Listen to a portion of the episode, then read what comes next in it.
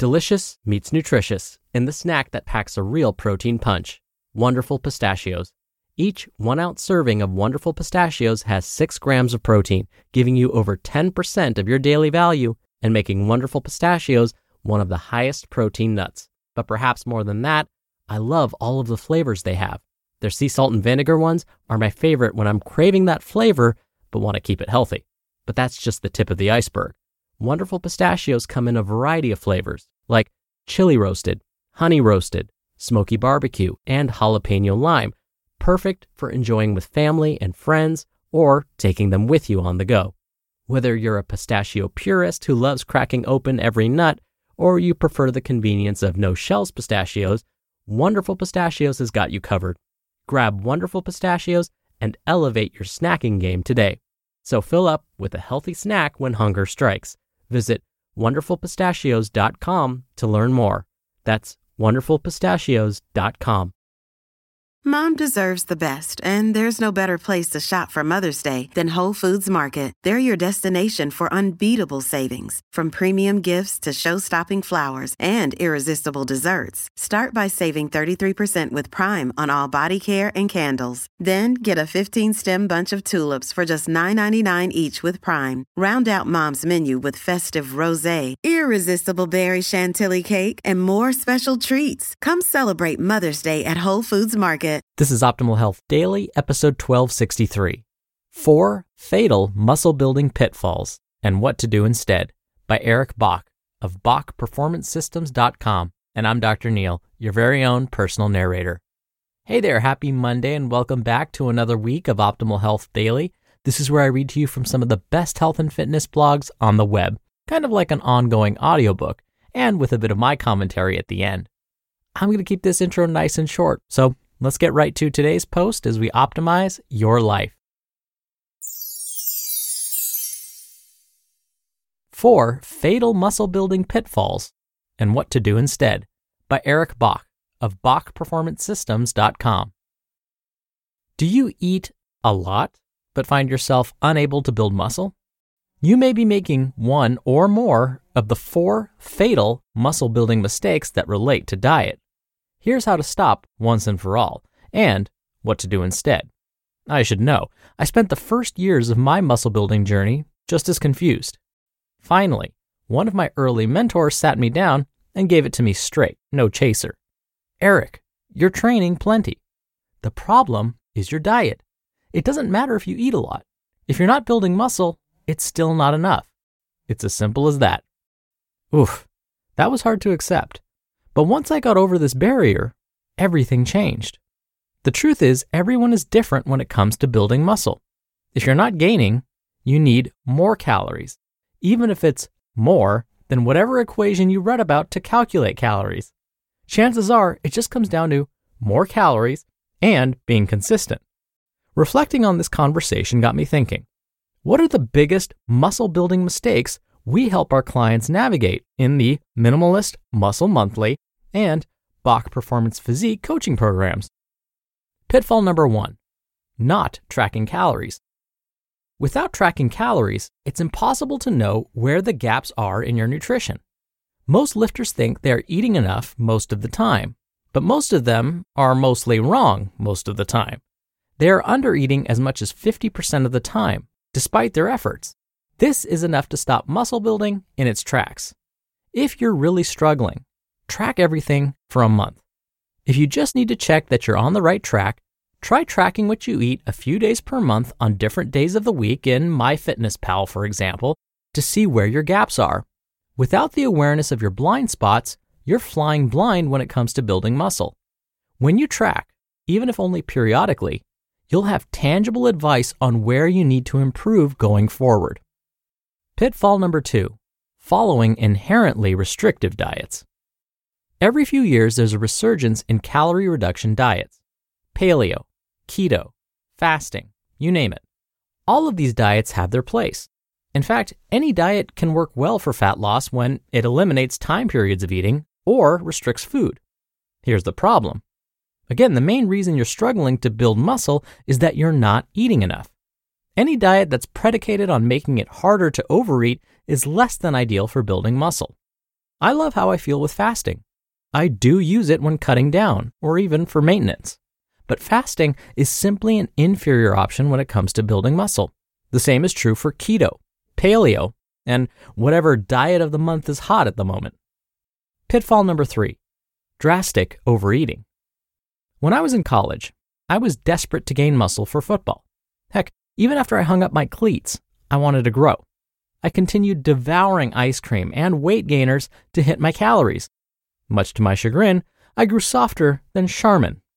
There is a point of diminishing returns to eating up a storm in hopes of building muscle. It takes patience and testing to find the right amount of calories to add when you're lifting. But the truth is, you only need to add 300 to 500 more calories than you burn each day to build muscle. Here's the sad truth if you're housing an extra 1500 calories, you may see more progress on the scale, but the vast majority of it is going to be blubber. Pitfall number four mini cut and diet break errors. A common mistake bulkers make is adding mini cuts, one to two week periods of lower calorie eating during a bulk. They know, or they think they know, that short term mini cuts have been shown to help optimize insulin sensitivity and boost nutrient partitioning, which helps you stay leaner. So, why is this a problem? First, I'll admit we do use mini cuts and calorie cycling in our coaching programs, but we only do this because of the extreme accountability we offer to our clients in sticking to the process. But most people in most situations lack that support, guidance, and accountability. The vast majority of people who try mini cuts end up sabotaging their muscle building goals due to poor execution. The key mistake? Most lifters end up taking mini cuts too far and pivot completely away from trying to build muscle. Soon, they enter the vicious bulk cut cycle, where they change diet plans every few weeks without giving their body enough time to truly change. They fail because they haven't laid the necessary foundation. They misapply the science. Most lifters end up ditching the bulk altogether. They don't adequately reflect on months past and realize they really haven't made the progress they wanted. Remember, building muscle is a long term process. Research has consistently shown that adding 1 to 3 pounds of muscle per month is great for a beginner. Beginner meaning one year or less of proper training. Research has also shown that one pound of muscle per month is great for a semi experienced lifter, somebody who's been lifting consistently for one to three years. And half a pound per month is great progress for someone who's more advanced, someone with three or more years of proper eating, training, and sleeping. In other words, building appreciable muscle takes a great plan in the kitchen, gym, and in the bed over the long haul if you're going to add stake to a wiry frame. If you're serious about building muscle, everything should be focused on building muscle for months and years at a time, not weeks and months. Like many things in life, you need tunnel vision and a roadmap to success. Most of all, you need consistency and accountability to stick to it when times get tough.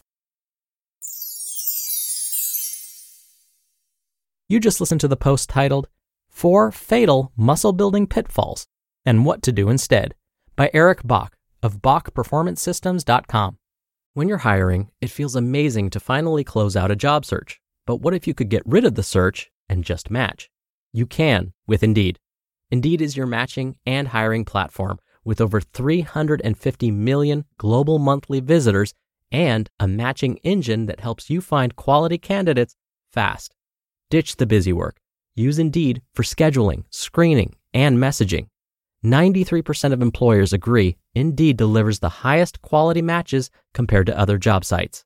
One of the things I love about Indeed is that it filters out incompatible applicants. So when you're hiring, the process is much faster and you only have to consider applicants that are already likely to be a great fit. And listeners of this show will get a $75 sponsored job credit to get your jobs more visibility at indeed.com slash health. Just go to indeed.com slash health right now and support our show by saying you heard about Indeed on this podcast. Indeed.com slash health. Terms and conditions apply. Need to hire? You need Indeed. Hey, it's Ryan Reynolds, and I'm here with Keith, co star of my upcoming film, If, only in theaters, May 17th. Do you want to tell people the big news? All right, I'll do it. Sign up now and you'll get unlimited for $15 a month in six months of Paramount Plus Essential Plan on us. Mintmobile.com slash switch. Upfront payment of $45 equivalent to $15 per month. Unlimited over 40 gigabytes per month. Face lower speeds. Videos at 480p. Active Mint customers by 531.24 get six months of Paramount Plus Essential Plan. Auto renews after six months. Offer ends May 31st, 2024. Separate Paramount Plus registration required. Terms and conditions apply if rated PG. Dr. Neal here for my commentary. Wow, I could so relate to Eric's pitfall number three. Pitfall number three was all about drastic overeating. When I first got into weightlifting, I once told my workout buddy, I just want my body to look big and thick. He then replied, No, dude, you do not want that. Your body will look soft. There won't be any definition. You want your muscles to pop. But alas, I ignored him. And here's just one example of what one of my dinners would look like when I was trying to look thick and big. I would eat a full protein bowl, you know, chicken, rice, vegetables, beans, which alone was about 1100 calories, and then finish it off with two slices of pizza. After overeating like this for months, I went from having a waist size of 32 inches to one that was 36 inches. So I got thick all right, but in all the wrong places. I ended up with a large waist, which means I was carrying more fat in the abdominal area. This is a problem because carrying more weight around this area increased my risk for developing cardiovascular disease and type 2 diabetes. In fact, my blood cholesterol levels went from being normal to being way too high. Plus, as my friend predicted, all of my weightlifting efforts weren't showing. I was putting on too many fat pounds, which was hiding any muscular growth. Eventually, I did undo a lot of this excess, but it took a lot of effort and a lot of time. I am finally back down to a 32 inch waist, and I'm always aware of how easy it is for me to overeat. So, through that process, I learned a lot about myself and how to avoid pitfall number three. All right, that'll do it for the Monday episode. I hope you have a great start to your week, and I'll be back here tomorrow as usual where your optimal life awaits.